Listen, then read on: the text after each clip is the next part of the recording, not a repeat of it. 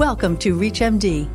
You are listening to Lipid Luminations, produced in partnership with the National Lipid Association and supported by an educational grant from AstraZeneca. Your host is Dr. Alan Brown, Director of the Division of Cardiology at Advocate Lutheran General Hospital and Director of Midwest Heart Disease Prevention Center at Midwest Heart Specialists at Advocate Healthcare. You're listening to ReachMD, and this is Lipid Lumination, sponsored by the National Lipid Association. I'm your host, Dr. Alan Brown, and with me today is Dr. Seth Martin, Assistant Professor of Medicine and Associate Director of the Lipid Clinic Ciccarone Prevention Center at Johns Hopkins University School of Medicine. Today, our topic is going to be using big data and how to use a very large database, particularly in the area of dyslipidemia. Seth, thank you very much for taking time out of a busy meeting to uh, join us here at the NLA meeting. My pleasure, Alan. Thank you. So, big data has become a cliche. People talk about it all the time, and like psychiatry, uh-huh.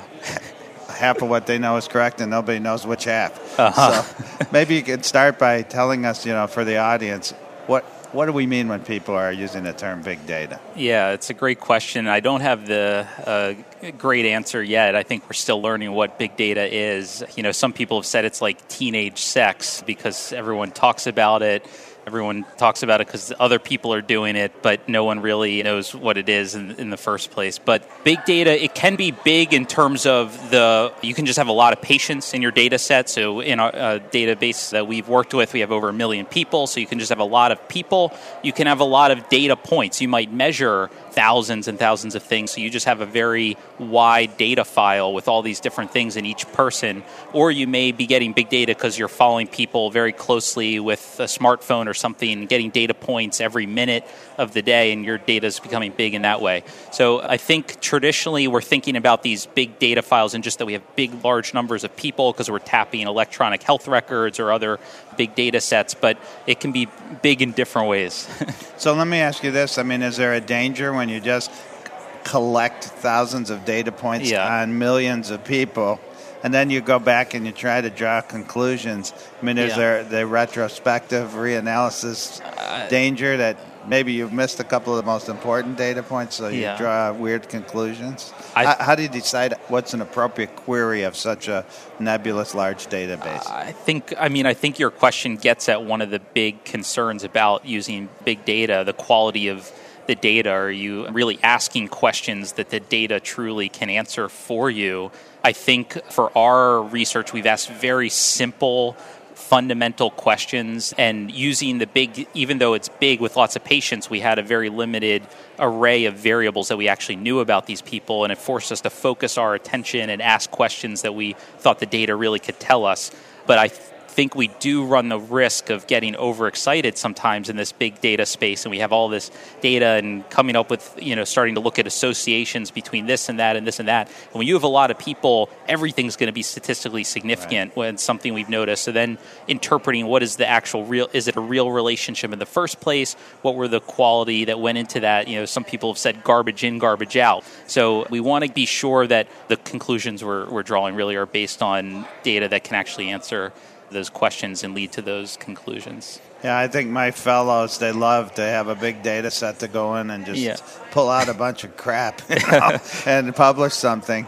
And obviously, the ideal situation seems to be if you know what questions you're going to ask, if you could determine what data points would appropriately answer that question and then build a gigantic database huh. prospectively, right? Yeah. That's just not possible in yeah. many cases. Right. So, do you, when you go back and look at a large healthcare database and you have a hypothesis, I mean, do you, do you use it sometimes just to generate? Uh, is this a reasonable yeah. hypothesis, and then lead yeah. to prospective trials? It's a it's a good question. I think you know when we started getting into this big data thing with lipids, we were very much thinking the traditional scientific way that we're going to have an, a hypothesis or we have an, a very specific objective to examine the accuracy of one variable or to look at we're hypothesizing that this variable is going to be related in a positive or an inverse way with this variable and we're going to test that. What's interesting is i've thought about it more and interacted with more folks is the other approach which is uh, the not the traditional approach which is the totally agnostic analysis of the data, meaning to go in without any preset belief as to what it's going to show and then let the data speak to you. And this gets more into this machine learning agnostic analysis of the data and let it identify potentially associations or signals in the data that wouldn't have been identified via the traditional scientific route. How much of that will be meaningful information, will turn out to be true, is yet to be determined, I think, in large part, but it's an interesting way to, to think about this, about letting the computer just analyze it without any preset notions. Yeah, probably an interesting sort of example would be we've been using statins for all these years, and it never dawned on anybody that there could even be a slightly increased risk of developing diabetes. Mm-hmm. But if you had such a large data set, and, and you, you might see that signal yeah. looking at millions of people, whereas looking at a few thousand, that signal wouldn't be obvious. Is, is that a reasonable analogy? Yeah, you know, maybe we would, if we were doing that in real time while these studies were being conducted, that we would have noticed that sooner than we uh, otherwise would. If you're just tuning in, you're listening to ReachMD. I'm Dr. Alan Brown, and I'm happy to have Dr. Seth Martin, Assistant Professor of Medicine and Associate Director of the Lipid Clinic at the Prevention Center at Johns Hopkins University. So, Seth, you know, we talked a little about general terms about big data and and mining that data and trying to come up with some interesting observations. Let's talk about the study that you did with this large database uh, of lipids looking at the accuracy of Friedewald derived LDL cholesterol, so calculated cholesterol. Tell me a little bit more about yeah, about what you found. Absolutely, yeah. So we the very large database of lipids. What we did was basically download millions of people's lipid data from the Atherotech VAP test server. So basically, doing ultra centrifugation of lipids to differentiate out their LDLs and HDLs and and all components of the lipid profile. When we got the data, we didn't know who anyone was. We don't have their social security numbers. We just know their age, sex, and their lipid profile. And then we do have subsets of information that have other lab tests that were done, like a CRP level, for example. And what we realize is we have a very limited data set. In fact, talking with a lot of colleagues, some people, uh, you know, especially our you know expert epidemiologists would say this is unusable. I wouldn't even bother with this data. It's not collected in the traditional prospective cohort study kind of way where we know all this level of detail about people and conducted in this very standardized way. But we also saw a lot of potential value here in, in what we had in, in the, this huge database to be able to get very confident results because we have so many people and to look in more subgroups than are traditionally possible with the cohort studies. And so we did persist. And we realized we had to ask very fundamental, simple questions. And so the first question that we end up asking was whether the Friedewald estimate of LDL cholesterol is accurate as compared to ultracentrifugation directly measuring LDL. So something that we could really we just needed the lipid profiles to to test. Yes, we you know would want to know other things like what drugs they're on or off or on, or, but really in clinical practice we use this in someone whether or not they're on drugs. So we don't absolutely need to know that to answer the question fundamentally. So what were your results? What did you come up mm-hmm. with? Because just anecdotally in our practice, we used to do direct LDLs when we could get them. Yeah at the same price as a standard, mm-hmm. and we found there was a significant difference. In yeah. fact, yeah. we went back and all the, most of the guidelines were based on calculated LDL. So yeah. probably there were some other particles that were being considered yeah. LDL, some remnant particles, mm-hmm. etc in patients with dyslipidemia, even when their triglycerides were less than 400. Yeah. So tell us a little bit about what you're finding. Absolutely, absolutely. And, and, you know, as you say, the the LDL by the traditional definition includes what's biologic in our bodies: LDL plus IDL plus LP little a. And what's taken out of the equation is subtracting the estimated VLDL cholesterol, so triglycerides divided by five and when Friedewald and his colleagues, Fredrickson and Levy, did their uh, original study back in 1972, they wrote in their paper that that estimate of VLDL cholesterol is not particularly accurate, but it was tolerable because it was a small component of the equation. People's LDLs were much higher in that era than they are now. So, what we found is that at low LDL levels, when that estimate becomes a bigger part of the equation, and when the triglyceride level is higher, even if it's not above 400, even if it's that 150 to 200 or 200, 300 range, there can be quite a lot of inaccuracy in the Friedewald estimated LDL. It still works very well for most people, but it works until it doesn't. And unfortunately, when it, it, doesn't work, it's often in the settings just when you would want it to work the most in those higher risk people that you're treating to low LDLs and may have higher triglycerides have diabetes, have atherosclerotic cardiovascular disease. So it, it, it really breaks down just when you would want it to work the best, unfortunately. Which is why we kind of focus on non HDL or yeah. measurement of particles. Yeah. I, I, the problem I had with the direct LDL number, even though we can agree that it's probably not accurate, it's still a good barometer in those people that don't have elevated triglycerides. Right. And we don't really know what to do with the direct LDL number. Yeah. So do you agree that probably a more appropriate measure would be of all the atherogenic lipoproteins? So yeah. looking at non-HDL or ApoB or LDL particle numbers. Yeah, yeah. I, so in general, I would agree. Non-HDL is a really good measure. It's nice that it's so simple. Total minus HDL cholesterol. Both of those are directly measured. It's really reproducible. We think it can be done in fasting, non-fasting states.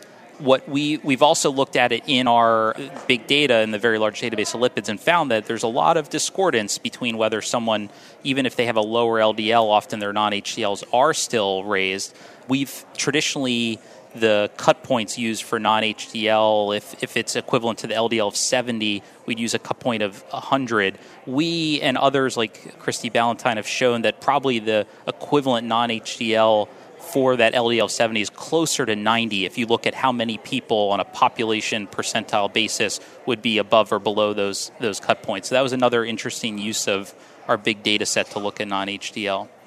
Well, that's fascinating stuff, and uh, hopefully those kind of bits of information will help us as we get to new guidelines and new recommendations. And I'm encouraged that we're going to see some numbers coming back into those recommendations.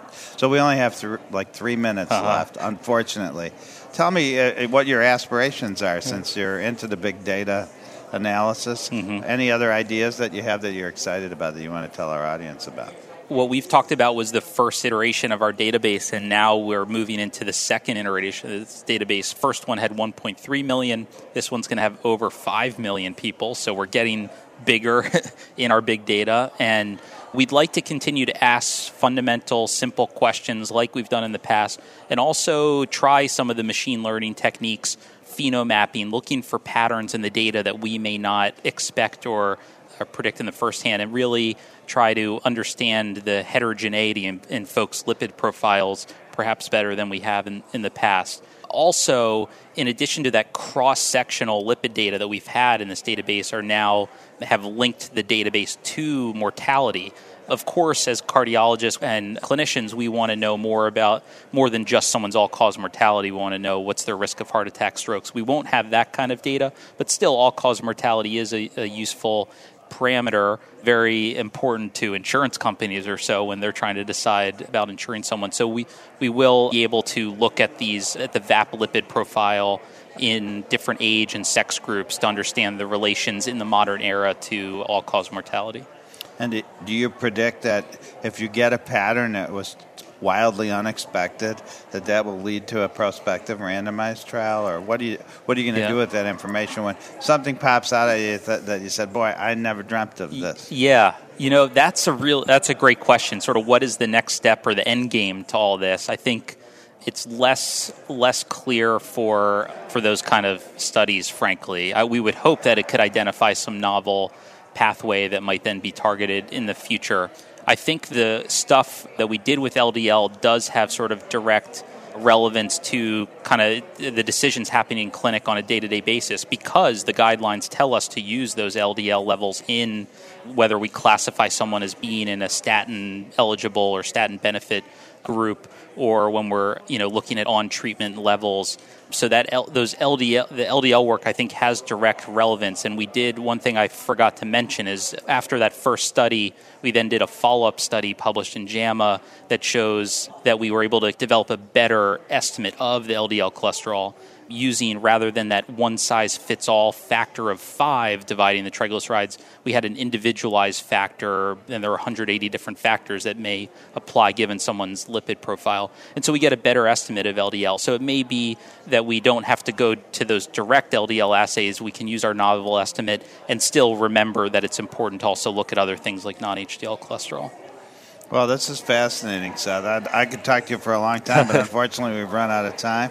So I can't thank you enough for taking the time away from a busy meeting to, to speak with us on ReachMD about big data and clarify for the audience, number one, what the topic really means, and then some good examples of how we can use that to help guide our therapy. I'm Dr. Alan Brown. You've been listening to Lipid Illumination, sponsored by the National Lipid Association on ReachMD.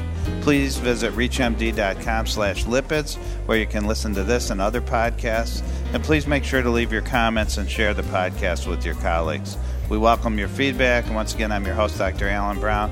So thank you very much for joining us. Thank you for having me. And thank you all for listening. You've been listening to Lipid Luminations, produced in partnership with the National Lipid Association and supported by an educational grant from AstraZeneca. To download this program and others in this series, please visit reachmd.com forward slash lipids. That's reachmd.com forward slash lipids.